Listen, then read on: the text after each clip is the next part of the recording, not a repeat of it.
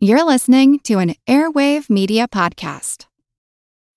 When you need mealtime inspiration, it's worth shopping Kroger, where you'll find over 30,000 mouthwatering choices that excite your inner foodie. And no matter what tasty choice you make, you'll enjoy our everyday low prices, plus extra ways to save, like digital coupons worth over $600 each week. You can also save up to $1 off per gallon at the pump with fuel points. More savings and more inspiring flavors make shopping Kroger worth it every time. Kroger, fresh for everyone. Fuel restrictions apply. Another day is here, and you're ready for it. What to wear? Check. Breakfast, lunch, and dinner? Check. Planning for what's next and how to save for it? That's where Bank of America can help. For your financial to-dos, Bank of America has experts ready to help get you closer to your goals. Get started at one of our local financial centers or 24-7 in our mobile banking app. Find a location near you at bankofamerica.com slash talk to us. What would you like the power to do? Mobile banking requires downloading the app and is only available for select devices. Message and data rates may apply. Bank of America and a member FDIC. Hi, this is Eric. Hi, I'm Jason. This is the Earn and Invest podcast.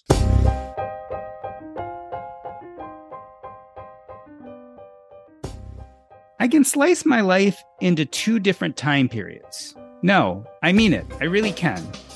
And it all hinges on my discovering the financial independence movement. There was the time before financial independence when I spent an inordinate amount of time thinking, worrying about, and making more money. And then there was the time afterwards in which money became a supporting character, a shady figure in the background.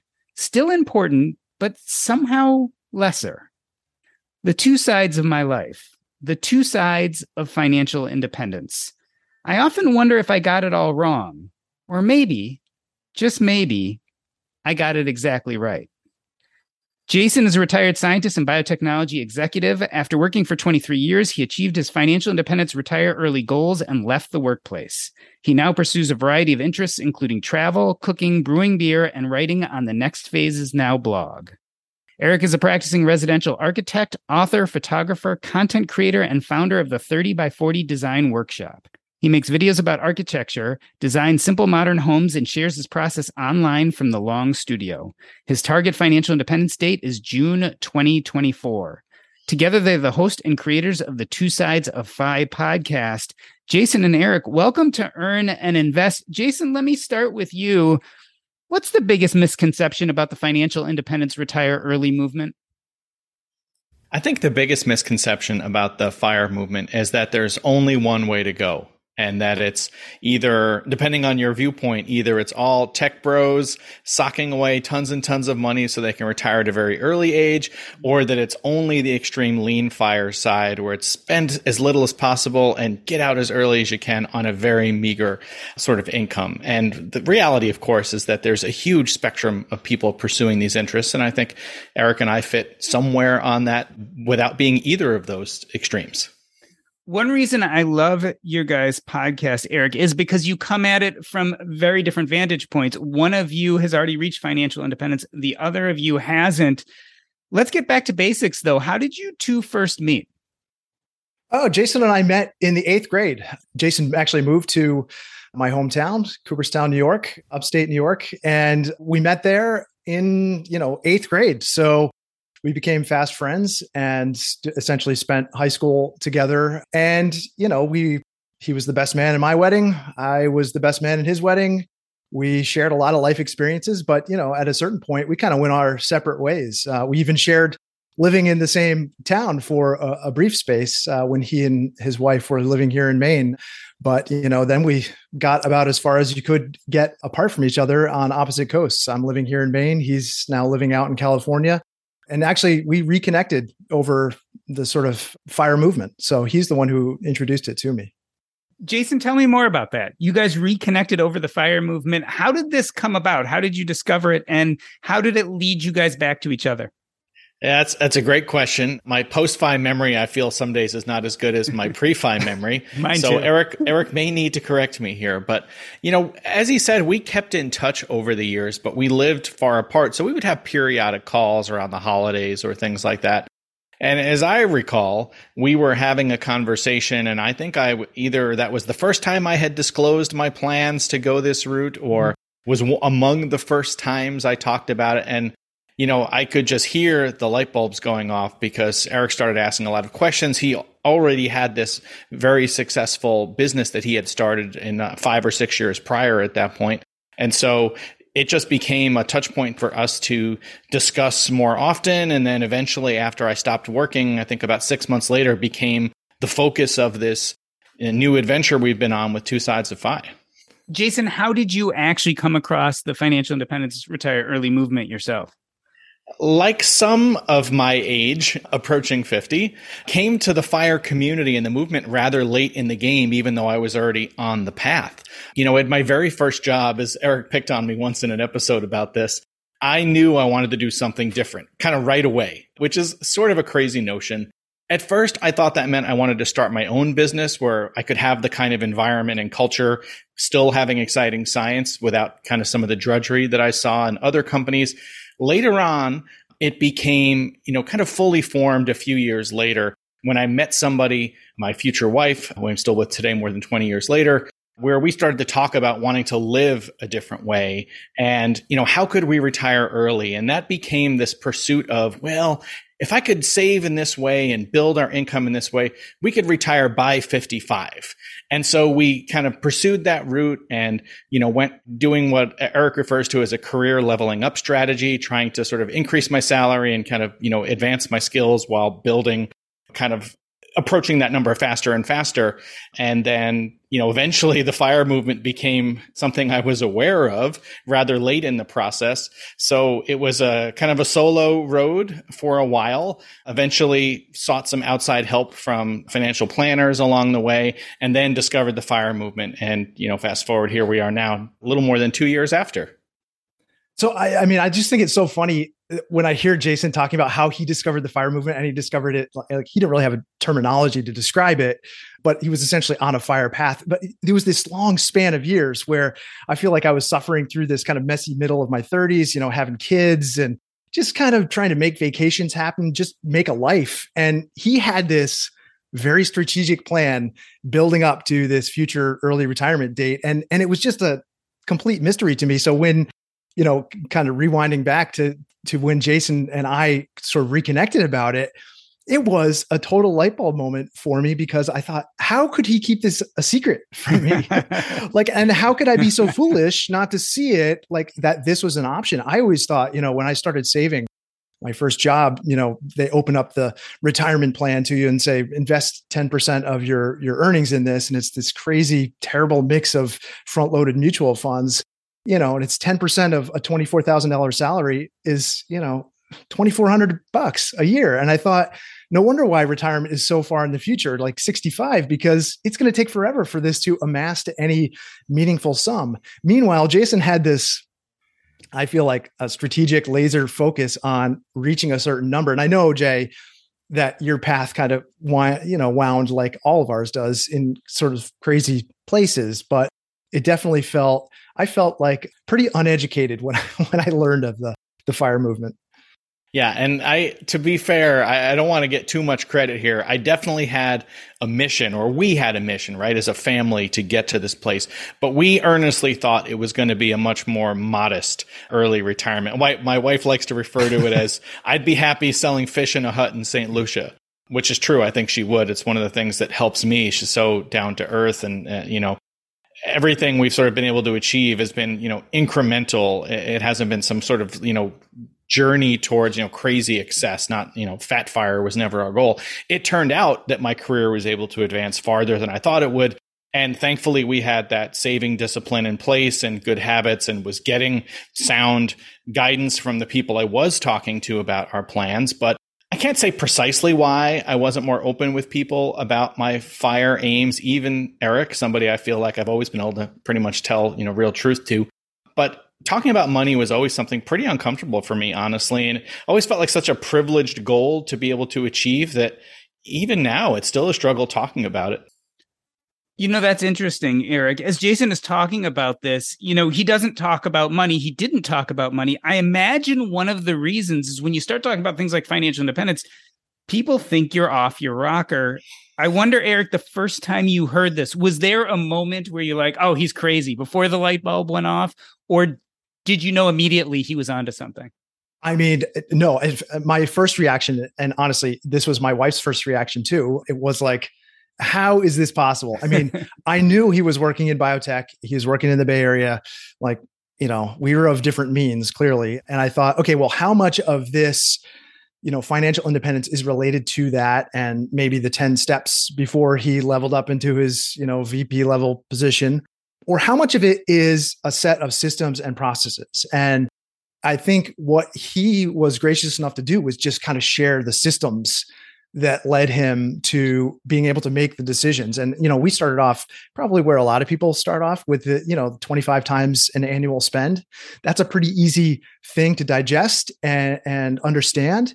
And I think once we started doing, once I started doing the math, I thought, and I looked at what we had accumulated to date, I was like, well, this actually may seem possible. And, and, you know, how do we actually dig into this and do a little more research? I remember telling my wife, I'm like, oh, you know, Jason and Lori, they're retiring early. I mean, it's, can you believe it? Like they're just a few months away from this. And she's like, no way. I mean, impossible. And so I ended up doing that, a very similar sort of education component with my wife. Just she's a scientist. She wants data. She wants to be convinced, show me the numbers. And, and I think in part, Jason and I reconnecting and you know creating the podcast and starting to share this information was to expose that journey from not knowing to knowing. And and I don't have it figured. I don't pretend to have it all figured out, and I don't know that Jason has it all figured out. But I think for me, and I've always done this with my architecture practice as well, that journey from not knowing to knowing that is the really interesting part and that's the part that where all the learning is happening that can be shared out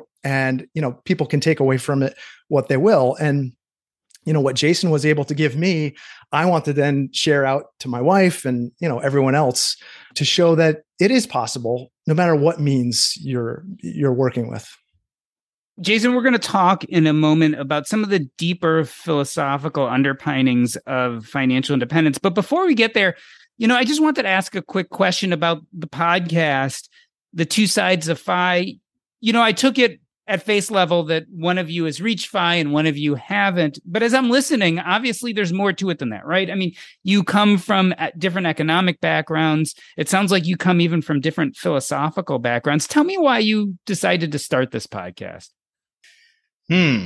It's a good question. I think honestly, the conversation that I had with Eric, where we started bouncing around the idea, and I believe the seed came from him, to be perfectly honest. And he is a very experienced YouTuber already. He has a very successful channel on his own. So maybe that made it an easy idea for him to propose. For me, initial thought was a little terrifying. Very comfortable with public speaking given my former line of work, but not as you've just as we've just discussed, not super comfortable talking about finances.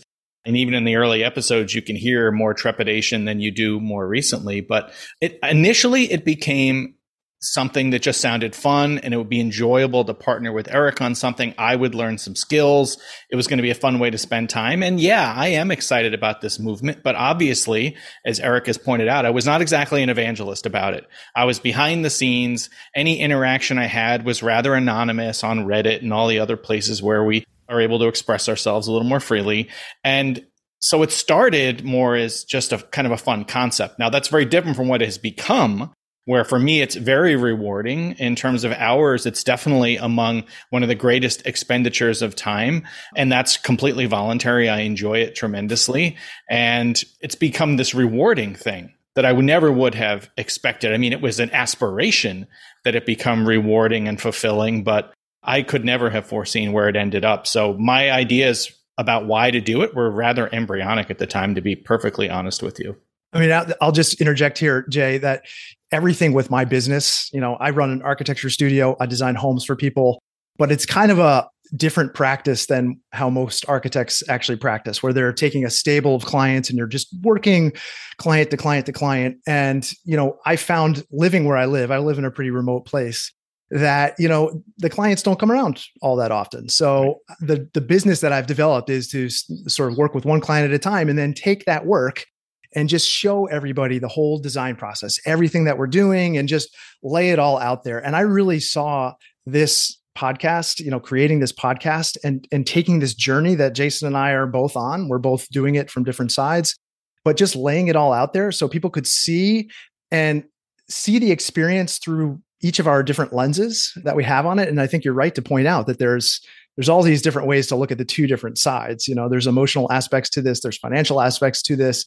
There's all all kinds of things that are are embodied in this. And and really I saw this for me, who's about two, hopefully two years away from my FI target, as kind of the glide path, something pulling me, some purpose pulling me into retirement. You know, like it's the next thing to do. It's just, it's like this self publishing model. I, I love the idea that you know you can self-publish a book you can publish a video you can b- publish a podcast all of these things are at your fingertips and it's like this whole world of experimentation for us to try and build new skill sets. And i know jay that was one of the things that really yeah. drew you to this podcast. Like hey i can i can learn how to podcast. I can learn how to make thumbnails all these things. And then we can also just share all of our learnings with other people. It's just yeah. it's a great way to build community and this whole kind of pantheon of different skill sets are around it. It's just beautiful. I, I, lo- I love it yeah, Eric, I completely agree with everything you've said. I think initially it did, you know, my immediate desires were very tactical. And, you know, I just love building skills much as you do. And right. so that stuff did seem very attractive. But what I couldn't have known was how this idea of glide path would relate to me as well. And, you know, as I've talked about on the show before, I started writing what became the next phases now, my blog, about six weeks after retiring early. And that six weeks was largely because I spent that time prior moving, right? Packing up a house, moving three hours south to a lower cost of living area in California. That does exist. And only once that was done did it all start to hit me how big of a change I was now undergoing. And so writing, and it was initially weekly without fail for a long time, became a way for me to, while in lockdown, mind you, like all of us, process all this change, really think about it, you know, kind of throw ideas out into the void, which of course no one was responding to, particularly early on.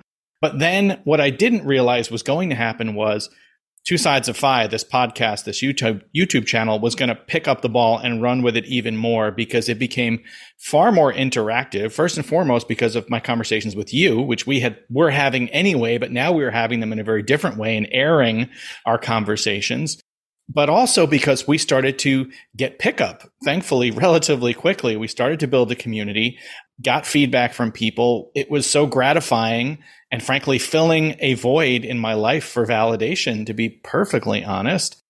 And could never have foreseen how that allowed me to better transition to where I am now, where I feel so much more comfortable more than two years out than I did one year out, and certainly more than I did six months out.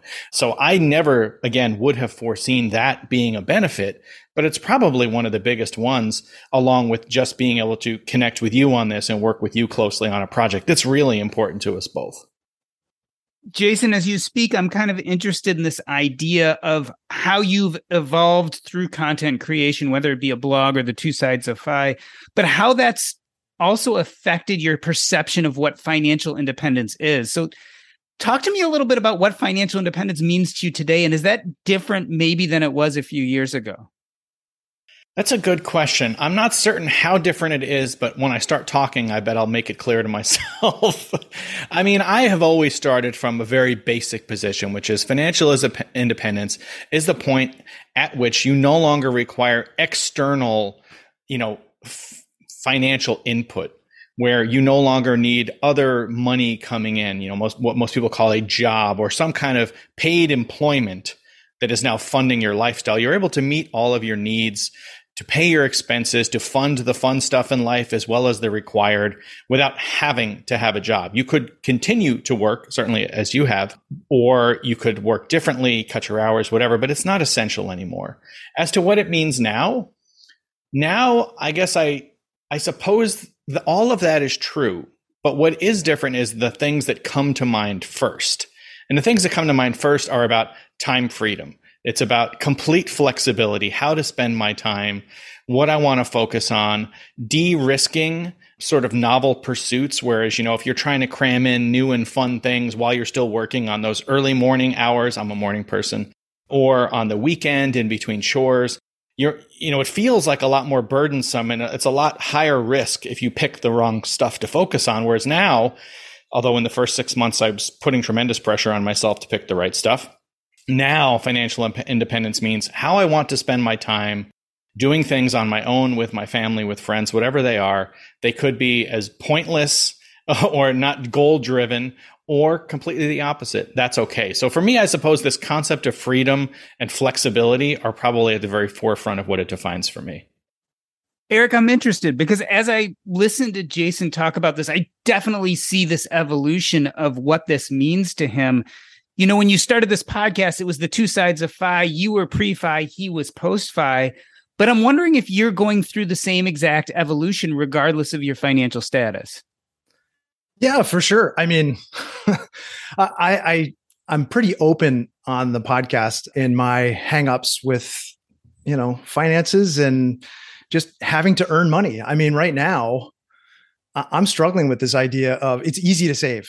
I'm finding the game of reaching FI to be pretty fun, but I worry that when I reach a certain goal, not only that maybe I'll move the goalposts, which I think we're all guilty of doing, or I'll decide it's just it's not enough, or I'll determine that you know right now money for me is a proxy for the value that I'm creating in the world, and I I fear that when that goes away, all the things that I enjoy doing, the creative practice that I do, which is making videos and making models and drawings and all of these things that feed me as a creative person, when that's no longer tied to earning some money, what's the value? Like, what's the point? And I think Jason has been teaching me and showing me, you know, by example that there is a point to doing it and it doesn't always have to be tied to money and and i it's a real journey though and i think it's I, would be lying to say that i have it figured out and i feel comfortable with it because you know i think if you watch from day one of the podcast when we started recording eh,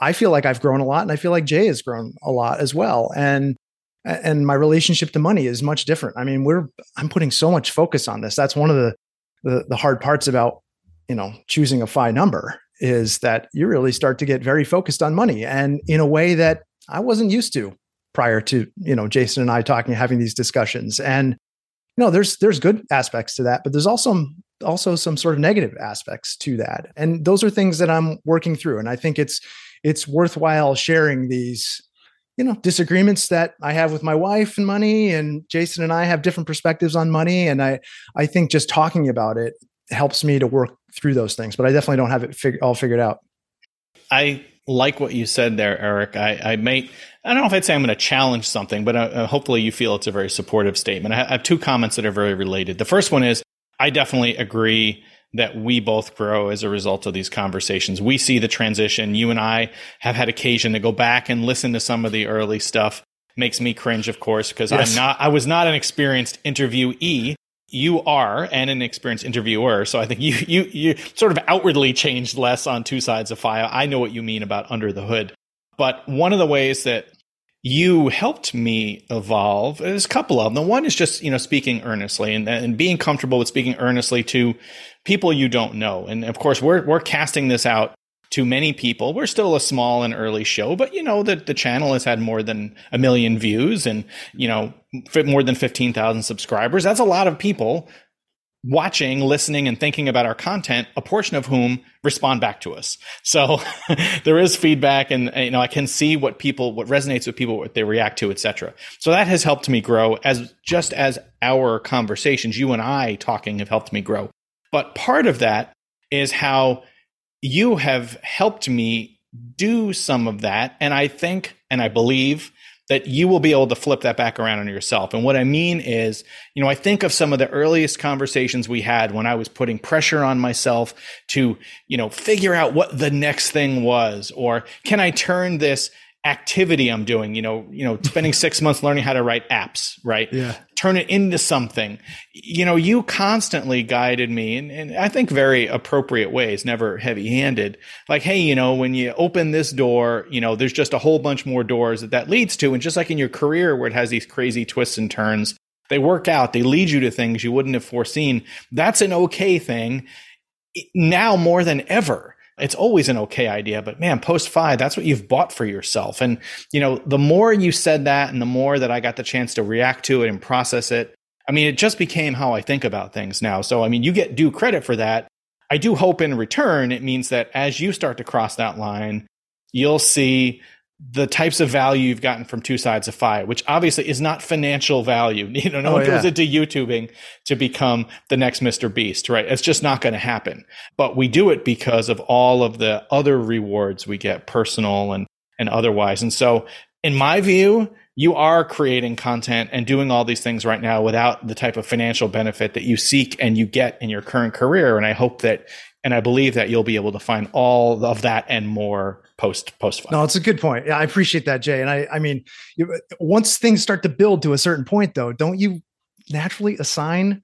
Okay, well, I'm going to invest all this time. Like, might as well get something out. I don't know. It's it's still a struggle for me, I have to say. But you know, starting this with no subscribers and no viewers, Yeah. it was completely liberating because you know my business channel has all the pressures of having to perform at a certain level you know people are used to you making this kind of video and if you don't make that kind of video and it doesn't perform then you don't earn and you can't you know it just pushes everything Yeah. back it's like so that was freeing and and I can see that kind of the door cracking open and see the kind of light pouring in so I appreciate that Okay. Yeah. No, no worries. I, I get what you mean. And I was doing some of that early on too, you know, thinking about like, yeah well, even if this isn't going to return monetary value now, isn't, shouldn't it later? And isn't that not a goal, but isn't that like an outcome that is highly desirable? Well, maybe. And it, it- it's taken me a while and I'm not going to claim that I've fully, you know, surmounted that hill and come down the other side, but I'm way farther along on that journey than I was before. yeah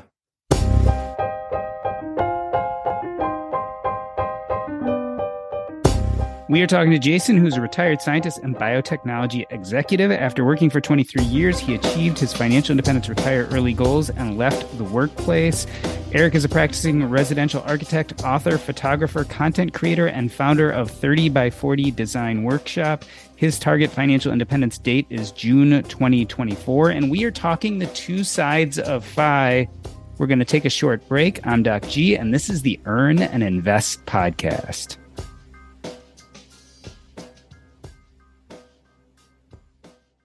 This episode is brought to you by Range Rover Sport. Range Rover Sport leads by example. With a visceral, uncompromising, and dramatic feel, this car helps you rise to the occasion. How does it do that? Range Rover Sport has powerful on road performance and commanding all terrain capability by combining assertiveness with signature Range Rover refinement. This is the car that redefines sporting luxury. The new Range Rover Sport features advanced cabin technologies such as active noise cancellation and cabin air purification, purposeful cockpit like driving position, and award winning Pivi Pro infotainment is at the heart of the experience and provides intuitive control of the vehicle systems. Design your Range Rover Sport at LandRoverUSA.com. Once again, explore and build your Range Rover Sport at L A N D R O V E R USA.com. That's LandRoverUSA.com. So last week, August 19th, it was a Friday. It was a magical day. That was the night we did my book launch party at the Mr. Money Mustache headquarters in Longmont, Colorado. Thanks to Carl Jensen from Mile High Fi, Pete Adeney, Mr. Money Mustache, and the wonderful crew that runs the Mr. Money Mustache headquarters. It was a magical night. We got to celebrate my book, Taking Stock. But more importantly, I've been arguing on this podcast and in my book that what's important is not necessarily our financial independence, but what that tool of money buys us. And what that is is a sense of purpose, identity, and connections. And being at Mr. Money Mustache headquarters, surrounded by my community, our community, talking about my book, I just can't tell you how fantastic an experience it was. It brought to light what I'm doing this for, and what I think we're all doing this for is to have these moments where we feel connected. It was a blast doing it. If you were not able to come to Longmont, hopefully I will see you somewhere on the road. That might be San Diego when I'm going to a Camp Southwest or somewhere else. Like I said, I might do a Chicago book launch party here too, just to celebrate since it is local. I hope to see you all in person. And most importantly, I hope you keep enjoying the show. Eric, it's interesting as I listen to your struggles about creation of value, and that can be money, that can be subscribers, that can be a way we measure ourselves. But I also think that Jason maybe struggles with the same thing when it comes to time commitments and how he's going to use that precious time he has. Talk to me about your conception of enough or enoughness. Like, have you been able through this process to start understanding what enough is? Because, you know, as I listen to you, I certainly look at my own evolution, and enough eventually became nothing about money. Yeah. And I'm wondering how it's evolved for you. I mean, in light of your new book, which I've just recently read, you know, t- the concept of enough is baked in there. And of course, I think, you know, enough really comes into focus when your family members have health issues. And my family, like many other families, have faced some very serious health issues of the recent past and you know honestly things that continue have continued on longer than we expected and I think those are always moments to refocus on, you know, enough as it relates to life and time and you know the things the relationships that we have in our in our life parents friends family i watch you know my high school senior is getting ready to walk out the door to college here in 7 days and enough is it, you're right. It, it doesn't have a lot to do with money. Um, and that's, I guess, one of the real negative aspects of focusing on fire so heavily is that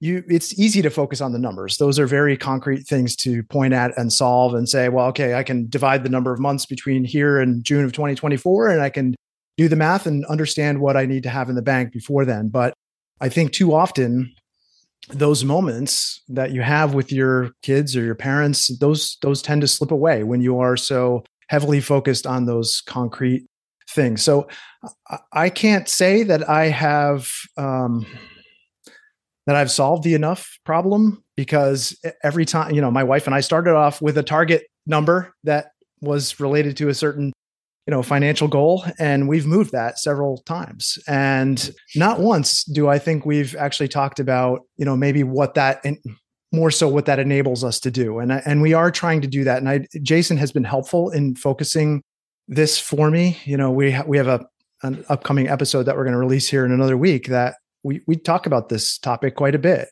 And someone asked about working another year. Jason if you could have had worked another year or two years or three years you know what would that make you feel more comfortable? And the focus of our discussion had nothing to do with money. I asked jason to recount the episodes in his life that he had over that period of 2 years that he's been you know post reaching his FI number and they were all related to his daughter his wife the trips that he was able to take the experiences that he built his life around and none of them were i wish i had more money for an rv i wish i had x object a boat whatever and so i thought that was very telling and and you know i think more people pre-fi in my position need to hear that Jason, let me turn the question around a little bit. There are a lot of people who just are not going to make it to financial independence. We know this, right? The grand majority of the population doesn't. Is there such thing as enough without financial independence? I think so, Doc G. I think maybe there's a concept of balance in there. This is a this is a big question and one that would be delightful to think more about, but I'm gonna I'm gonna take it on my feet. I think for me, you know, enough has a, a very clear underpinning of fulfillment, right? Of living a fulfilling and full life. And that can mean so many different things. You know, we have been focused on this concept of financial independence and all the things it enables. But, you know, particularly if you can become you know, maybe, you know, more secure financially such that, you know, you are able to make lifestyle changes that allow you to do all the things you want to do. And maybe some of which you're not doing presently. Maybe you could reduce your hours or, you know, work a very different schedule, even a different line of work. I know I have people in my life who did that. They reached the point where, you know, hey, at 50, I started doing something completely different because, you know, I, have enough saved that it's going to help me get to retirement, but I don't have to go, go, go. And the, the startups or the other kind of high pressure companies where they're putting in 60 plus hour weeks, 80 hour weeks.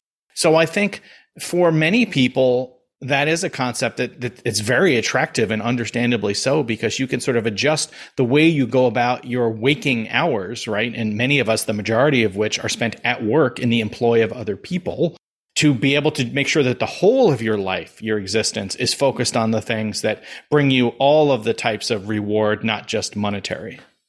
I mean, I'll just say we talk a lot about optionality and I think I'm not, I haven't reached my FI number yet, but I have a lot of optionality in my life because of the kind of business that I created for myself and, and you know this kind of self-publishing model and I think that man, I can't tell you how much freedom and security that has bought me. And and so I do, you know, to answer your question, maybe just thinking about it a little more, Jordan, uh, it's it does feel like that it is achievable and attainable. It feels like when you put a plan together and put some focus on it, that there is a way to achieve this kind of life. And and I like your your term of balance, Jay. You know, just laying all the options on the table and then choosing amongst the ones that are going to create, you know, freedom and purpose and happiness in your life. Eric, do we get too caught up on the numbers? I mean, do we overanalyze? That's one of the things that sometimes drives me crazy. I can have a months long conversation with people in the financial independence movement about safe withdrawal rates, and we can pick it apart. I mean, you guys did a whole episode on Karsten Jeske's safe withdrawal rate series. I mean, there's like 20 something posts that go into as much detail as you want to. Are we missing the point? Yeah, totally. but I'm I'm just going to be honest though. Like you know, you you're both post FI, right? You you have the privilege and the freedom to not have to think about it so much, right? I mean, you've done the the heavy lifting and there is that basic math that needs to be done. And I have to say, as I get closer to my FI date and you know a target number, I'm doing a lot more hand wringing. So I do I feel like it's a place of privilege just to, to out and out dismiss it and just say, well, you know, I'm, yeah, it's too much to focus on the numbers. But to your point, we t- talked to Karsten, and Karsten is a wealth of knowledge, and it's all very analytical and data driven. And some of the feedback that we got on that episode was like, "Hey, when you guys going to focus more on the kind of lifestyle yeah. uh, discussions?" Because at a certain point in the fire movement, you've done the math, you've got a plan, and a lot of it is just grinding it out and working toward that plan. Yes, there are safe withdrawal rate concerns and inflation and all these things to think about, but really the more difficult part and i and i struggle with this speaking with my wife is okay well what's next? Like what once you get there we need to think about what's pulling you into retirement. You know what is life like post FI what are the options that you're opening up? And my my wife to be honest is i mean she's very focused on her career right now. She's very heads down as a scientist running a lab. And she said it's enough for me just to do this. I can't you know sit down and come with a life purpose plan. And you know uh, there's great resources in your book and i pointed her to your book doc g but she's like i don't i can't fit it in my head right now. It's enough just for me to do my work. And so i feel like there should be more discussion about this purpose piece because i think if you ask jay this very same question he's going to tell you that there was a a lot of wandering happening after reaching FI like okay. Totally. what is my purpose? What's my title now? We're we're so focused on what our title is and i think i have a little bit of a privileged position in that when i started my business i was able to sort of shrug off the singular title of architect. I mean i was used to being an architect. I was used to that was the only thing i did but now you know i'm an author i'm a content creator i'm a photographer like all these things. I think it just opens up this whole world of possibility and that's what i'm trying to like talk about with my wife and she's like let's focus on the numbers. So i don't know it's a struggle. So rewinding a little bit and and there's so much merit to what you've said there. You know one of the places i spend a lot of time these days is in a couple of different online communities one of which is a discord server focused on fire and nearly everybody in it as you might suspect is in their 20s or early 30s and they're all pre-fi and I think there's a double edged sword to the amount of knowledge that's available at this point. I think from a benefit standpoint, the fact that I have had exchange with 21 to 23 year olds who are already so far along and making such smart decisions about reducing unnecessary spending, you know, saving and thinking about asset location and, you know, mega backdoor Roths. They're, they're just so far much farther ahead than we were and could have been at our when Eric and I and, and Jordan you got started on this path and, and I know you stumbled into it as well. But the flip side of that is when I have these discussions with them about the messy middle and the over focus on everything, and they're doing the right stuff. They're still buying as the market is going wild this year, but they're constantly talking about how the market's performing, how many years to, to their target it now is. And I, I, find myself checking myself all the time when I talk to them because I don't want to appear like this curmudgeon, although it's hard to live at 49 I could be that old, but I am to them. I'm more than twice their age often. But I don't want to come across as being like that because I know their intentions and their practices are so good. But on the same note, honestly, me knowing me, the emotional mess that I am, I'm so happy that my end goal was nebulous for as long as it was this idea of before 55. Yeah. And only in the last five or six years did it start to become a little more, you know, as the, the focus increased, you know, the clarity improved and I started to chart my path there because it is more stressful when you start thinking about that number. What Eric's going through right now, and he's going through it in a market that's very different than it was when I started to get close to tapping out. Although my last three months were rather rocky as the pandemic became known to all of us. That wouldn't have been great for me emotionally. So I think about people on the path now and their extreme focus on the numbers to your point, Doc G. It's, it does cause me some stress when I think about how I know that would affect me. And therefore I suspect it must be affecting other people that way too. Jason, I want to make a, a difficult transition here. You're talking about you having much more nebulous goals and seeing these 20 something year olds and having them very, very on point when it comes to their financial issues, almost to the point where you're kind of, I'm sure, like, okay, guys, take it easy here. Like, you got to live a little life. You are now you and Eric are part of that big group of content creators. You are now part of the fire movement. Do you think we've become a little bit over commercialized, especially us content creators, that in some ways maybe we push that narrative too, that it's all about numbers because it makes a lot of people money and it it's certainly the go-to message that's going to get you more viewers and more followers?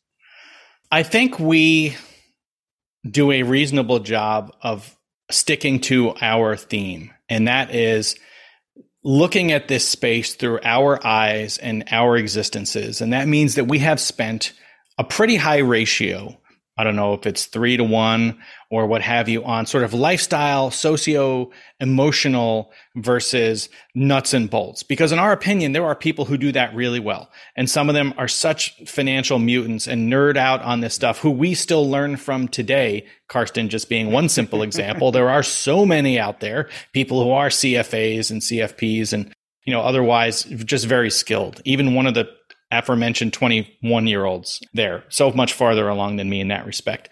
I, so I think our attempt is to not just be another voice on the pile and it be some kind of land grab to sort of draw more people into this way of thinking. We've been pretty honest from the start with ourselves, at least. I don't know how it appears to anybody else. This is intention I'm talking about, and I'll let Eric check me. Our intention is to put out what we believe to be our truth as viewed through our eyes and spoken through our mouths about why we're doing this, what we're experiencing, the struggles we've had, the successes we've had, in the hopes that it could help somebody else on their journey. I like to believe that includes you know little to no pandering or just you know following the the herd. And that's not to cast judgment on anybody. Again i think this space is so full of great content creators that i've enjoyed a lot over the years yes, there are a lot of voices. Yes, some are Me Too's. I can't speak to their intent, but I do agree that there's a lot out there to consume. And people are looking for, you know, they're going to hear their own situation in your specific situation. So I think, uh, you know, our best stuff comes from just sharing personal anecdotes and what we're experiencing right now. And there's a reality to this situation that it doesn't feel good when the market is down. And I'm just, we're going to have a conversation about that. And I feel like that's real and people want to hear that as opposed to rehashing a three and a half percent withdrawal rate or some calculation. And by the same point, I mean, I don't think we're like Graham Stephan. I don't think we're like sensationalizing this whole, you know, our journey in any way. I think we're, we are just trying to make it real and in hopes that people can relate to that. And I, you know, we're Jason and I come from, you know, by all comparisons, very privileged positions. So our content's not going to resonate with everybody, obviously, but I I hope that there's some vulnerability in there and some recognition that we don't have it all figured out. Like even Jason, who's made it to FI and he, you know, he's still wandering around and I'm, you know, I'm wandering around too. And I, that's exciting to me that I can't see further than the headlights in front of me. And I hope it's exciting to other people too. I mean, I don't know if I'm going to make my FI date. It doesn't look very like June. You said June of 2024. and, I, yeah. and I said, well, it's probably December now, or, you know, I don't know when, but th- there's some, there's, in, that's keeps it interesting. I was about to say, does it matter though? I mean, you know, it matters in the sense that, and, and my wife has asked me this question too. So good on you, Jordan, for asking me this and pushing on this because it matters in the sense that if I want to take a new client on today, so I'm getting this is the time of year that I get all of my architecture clients, end of August. Everyone's here, they're buying vacation properties, whatever. And I have to then put this in the pipeline, which is a two to three year pipeline. And it's actually even longer now, given all the supply chain issues. So it matters in that sense. So if I want to take another client on and work with them and publish content on my YouTube channel for my business, yeah, I have to make a decision now for things that are a couple years in the future. Does, does it matter though, in terms of you know how i'm able to support the family? Probably not because the end goal is you know i'm trying to create this glide path into retirement where most of my income is just going to be passive. And right now the business is like 80 to 90% passive income generated and it's 10% to 20% client generated. So if i can squeeze that little last client piece out of there and the whole thing is passive then no it doesn't matter i mean i guess that would be the ultimate goal so i guess i have a, a few more months to do that Jason Eric mentioned vulnerability. And at the beginning of this conversation, we talked about the fact that when you two first started this conversation, a conversation that was incredibly private, this was something you wouldn't talk to anyone about. You've now gone public. Talk to me about friends, family, having people hear your vulnerabilities, having people hear you talk about money. What has been your experience? What has been their response? Ooh, there's a lot in there. I think the public response has been great, and uh, you mentioned that earlier. It's been so helpful because, to be quite honest, like many in this space, you know, you're you're probably not going to find a ton of support among your former colleagues and your friends who are on a more traditional path. They may be happy for you, and of course, any good friend would be, but it doesn't mean that there's not something underneath that is, you know, not as excited. And so it's not something to be perfectly honest, I talked about with many people. It was very few, single digits within, you know, unless we're talking about within the last year. I mean, I didn't even share this with most of my family and something I felt bad about because there's really no reason I shouldn't have been able to be open. But on the same note, I also, you know, our me, my siblings, my parents had different courses we took in life and different sacrifices that were made to do different things. And, you know, my income was far greater than than any of theirs and that always felt less than great to be perfectly honest you know and so the fact that i was going to be able to sort of exit that much sooner just sort of reinforced that kind of feeling in me which wasn't great and then, you know, a lot of the typical FI stuff, and this isn't a complaint because it's a privilege to be able to do this. It's an achievement you feel good about. But on the same note, we're so fortunate to be able to have this conversation.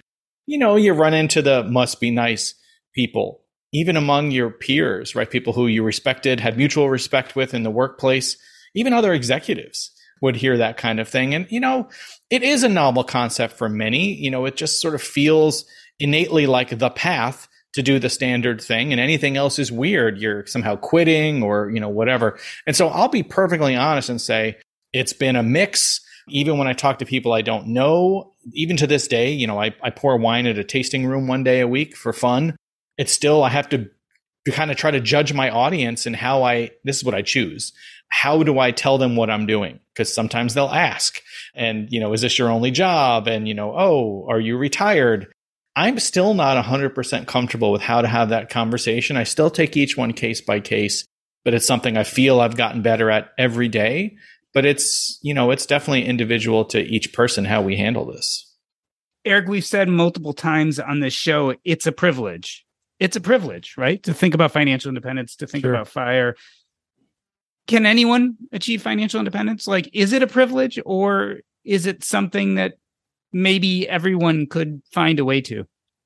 I mean, I think one of the reasons we're sharing our own paths here is just to prove that. I mean, Jason and I have very different paths to financial independence. Our our numbers are going to be different, and you know, we actually we just had a guest on our show who is making fifty thousand dollars a year as a college administrator, and one of the reasons we spoke with him was because we wanted to paint paint the picture of what that could look like. And you know everyone's path to financial independence is unique and personal and different. And naturally it when the numbers are different the life post fi looks different. And i but i do feel like it's something that's completely achievable. And it's one of the reasons why we do this. I mean i think you probably feel the same way jordan that you know sharing this information the part of the excitement of it is to say it, this is possible for you too. And i, I think uh, i'm a natural planner as an architect and i had did not have a plan for many many years. And it's one of my biggest regrets and it's one of the things that i'm trying to teach my children as they're leaving the nest here is that you know create the plan and design the life that you want and anything's possible. So you know i, I don't want it to be too much of a milk, kind of a milk toast message here but yeah it's it's definitely possible. You know jordan if i can add to that one of the things that the conversation eric is referencing with that individual we had the the the pleasure to speak with on two sides of fire recently the $50000 salary individual was this idea of intentionality and purpose. And I think that resonates very well with several themes that, that I read in Taking Stock, your book. This idea of, of plan, knowing, you know, kind of thinking about what you want and how you want to live and what you want to get to and planning for that. And so some may look at that person's story and say, all right, so you're 30, making $50,000 a year. You're talking about a million by here. Like, so what? But when you actually listen to the way that this individual's name is Stephen spoke about it, the thing that struck me more than anything that I couldn't have predicted was just the sheer benefit of thinking about what you want to get to and, and what that might look like so that you're taking control and charting a path. I mean, we know we've heard the numbers, how many people find themselves in an unplanned retirement or, you know, whether it's because they age out of a job or become disabled or something so even if somebody doesn't have these, you know, outrageous goals of X million dollars by some, you know, very silly early age, doesn't mean that it's not within everybody's ability to take these concepts in mind and sort of chart out what they want their financial life and more importantly, the non financial aspects of life to look like. And I think that's such a valuable lesson to take from all of these stories that are out there. Well, Jason and Eric, I want to thank you for coming on the show today. I feel like there are multiple truths that exist together. One is that there are two sides of FI, right? There's pre FI and post FI, or or not FI and post FI. But we also know that there are many sides to financial independence. Everyone has their own unique path. All those paths are different. And yet there's also only one side, which is trying to allow our money to be of service to us so we can live a life that's meaningful.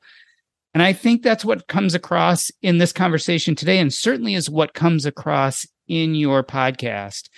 I wanted to end this episode the way I end every episode by asking you what is up next in your life and where can we reach you? Eric, let's start with you. What is up next and how can people reach out to you if they would like to? Yeah, I continue to publish videos on my YouTube channel. I try and do that at least once a month, doing some client projects. I have an exciting project out on an island that I'm working on. You can always find me at 30by40.com. And Jason, what is up next in your life and how can people reach out to you? So, what's up personally is uh, my wife and I are going to be traveling to Germany with some friends to do a little beer themed tourism, one of our favorite things, and we're very excited about that. Yes, it coincides with the school year starting, so we will get to take that time for ourselves. And then also, I continue to blog at thenextphasesnow.com. A little less in the summer with all that happens then, but uh, looking forward to getting back to it. And then as well, spending time on Two Sides of FI, which is our YouTube channel and podcast. This has been the Earn and Invest podcast. On behalf of myself, Doc G, I'd like to thank Jason and Eric from Two Sides of FI. That's a wrap.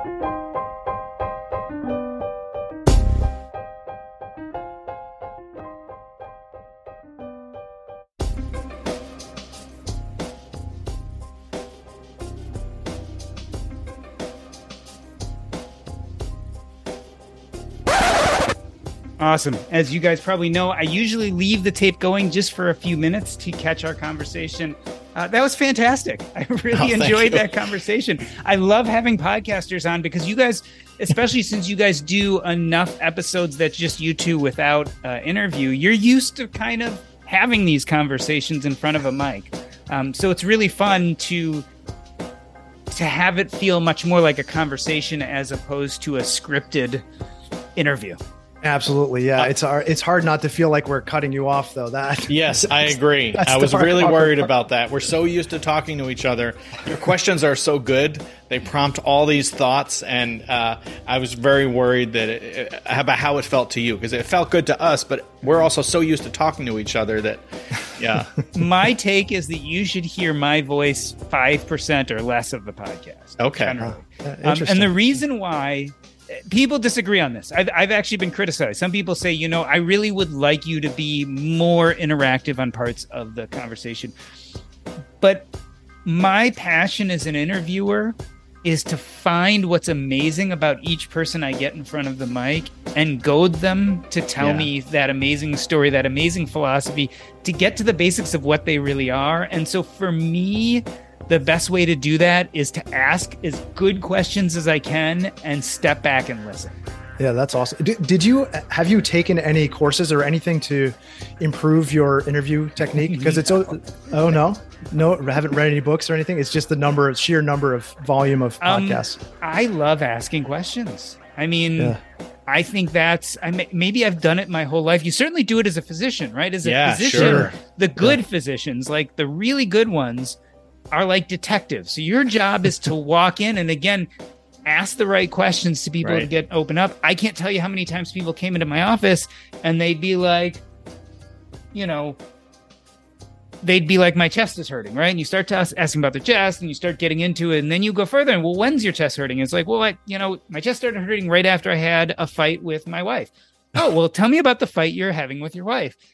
And then you get into these stories, right? Yeah. you go Sure. further and further, and you realize that the answer to people's questions isn't anything at all that you thought it would be. yes, Um, Absolutely. And so I think I've been trained over many, many years to really, and I, I always saw myself as a physician. I saw myself as a detective. Like Yeah. my job was to go in and ask these really kind of important questions to get people to reveal their secrets to me. And I think interviewing is the same. I listen to a lot of Terry Gross. I I was going to say, yeah. it's a good judge. So fresh Yeah, air. I think model. Terry Gross is just excellent at asking. I mean, Oprah, right? We all grew up with Oprah of our age Yep. group. I'm 49 too, so we grew Yeah. up listening to Oprah ask, and I mean, that's what Oprah did, right? She could ask one or two questions, and all of a sudden she'd get quiet, and these people would just, you Yeah. know, come out with it, right? I, I'm uh, Debbie Millman. I'm a Debbie Millman fan. I'm a Design Matters podcast that's been Yeah. on for. I mean, that's one of the oldest podcasts there is. Um, but she's a great uh, interviewer. So yeah, I love this idea about just kind of stepping back and making way. And I, I I was going to say one of the things that I've learned from Jason and I interacting was the early episodes. I would just cut Jason off like we were having just a regular conversation, and and you directed this very well in the beginning to say, hey, look. There is a s- rhythm here. Raise your hand if you want, because Yeah. otherwise it's just a mess. So I appreciate it.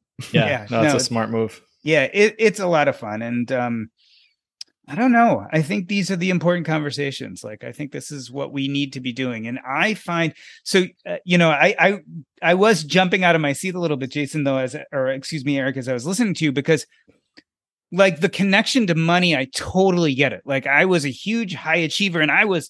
I was a high income earner. Like I actually built the business of medicine to the point where I was making a lot of money. Right. Um, but I'll tell you, after some years of coming to terms with that, life is so much better not even considering money when you decide what to do with yourself. Yeah. Like, Yeah. and I've really, I, and it's not just money, it's actually achievement. Like, I've had to let go of certain things Yeah. and I've had to really start saying, okay, am I enjoying what I'm doing anymore? Because at some point I would get so hyped up on getting to the achievement that I would start doing things I didn't like, right? You start promoting your podcast in places you don't even like being, but you're doing it because you want the more followers because that's what everyone else is doing. And Gotcha. like, and like all of a sudden, and you do the same thing with money, right? And all of a sudden you have to like look at it and be like, okay, I'm now taking that precious resource of time and filling it with stuff I don't like for some you know, amorphous goal, which sounds great. Like it sounds great having all these followers, or it sounds great having an extra million in the bank. Totally. But might not actually get me anything.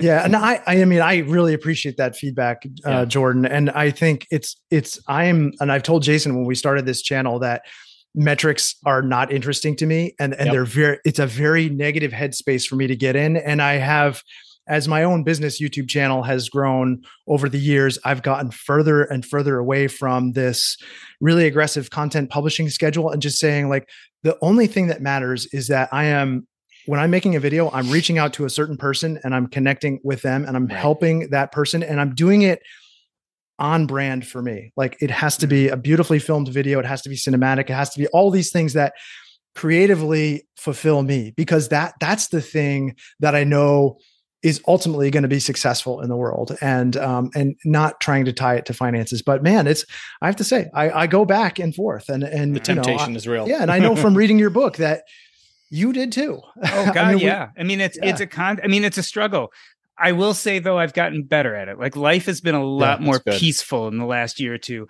And so, take it from an achievement junkie over t- over time. If you're really thoughtful about it, you can get to a much more. And I, I use the word peaceful because it's not like I was unhappy achieving. Like Right. I loved achieving too, but it was a very restless, um, sometimes uncomfortable gosh thing. yeah i And can so relate to it- that It's Yeah. real. I mean, I and I, I honestly that absence was really big for me, and I, I was definitely somebody who measured my sort of steps to achieving all the things I wanted by what was my level.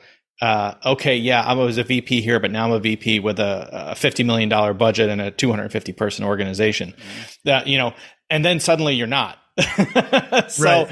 Yeah. I, I I get being metrics driven, and it was a big thing for me. And even now, because I mostly I view this as so fun fulfillment, I do look at the metrics of two sides of FI. I don't tell Eric about them. I, I wait till he mentions them. Uh, I, I learned that early on. He he helped me get better at that. But I still look at them because it's at least some th- kind of feedback which I, I kind of enjoy. But yeah, it's it is very different than I was working and thinking about the monetary aspects of achievement and the the you know, I don't know all the other kind of empire building type things that you end up many of us end up doing in the workplace. The other thing I just wanted to let you guys know is um I really enjoy your podcast. I do not consume much content anymore. I really don't.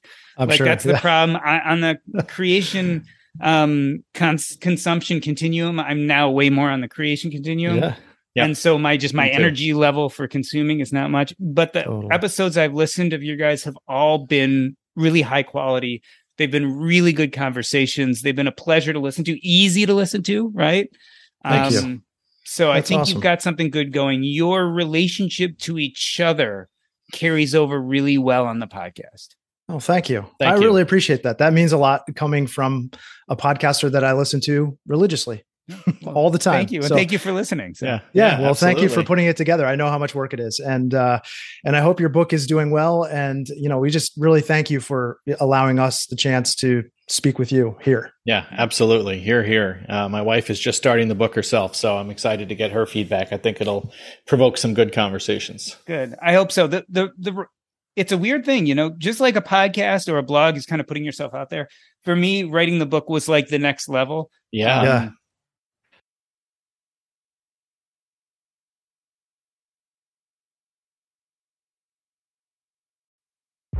Tech moves fast.